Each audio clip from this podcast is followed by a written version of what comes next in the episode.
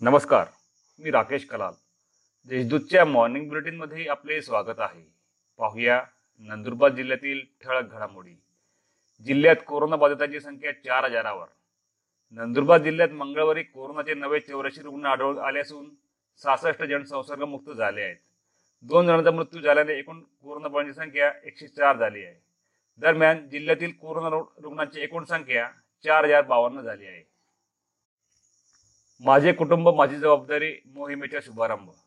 नंदुरबार येथील जिल्हाधिकारी कार्यालयात माझे कुटुंब माझी जबाबदारी या जिल्हास्तरीय मोहिमेचे शुभारंभ नाशिक विभागीय आयुक्त राधाकृष्ण गमे यांच्या हस्ते करण्यात आले. कोरोनाचा प्रसार टाळण्यासाठी दक्षता घ्यावी विभागीय आयुक्तांचे आवाहन. कोरोना प्रतिबंधात्मक उपाय यांसंदर्भात प्रशासनाने आतापर्यंत चांगली कामगिरी केली आहे.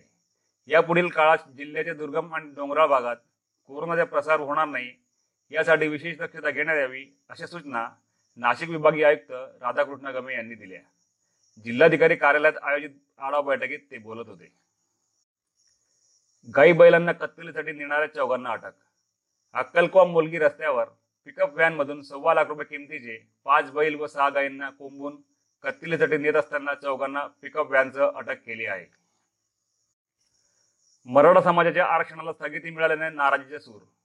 मराठा समाजाच्या आरक्षणाला स्थगिती मिळाल्याने जिल्ह्यातील मराठा समाजातील विविध संघटनांनी मंगळवारी जिल्हाभरात प्रशासनाला निवेदन देऊन आपल्या तीव्र भावना व्यक्त केल्या. राज्य सरकारने व्यवस्थित पाठपुरावा केला असता तर न्यायालयाकडून आरक्षणाला स्थगिती मिळणं मिळाली नसती असं नाराजी सूर मराठा समाजात उमटत आहे. या होत्या आजच्या ठळक घडामोडी. अधिक माहिती आणि देशविदेशातील ताज्या घडामोडींसाठी देशदूत डॉट कॉम या संकेतस्थळाला भेट द्या. तसेच वाजत राहा. दैनिक देशदूत धन्यवाद.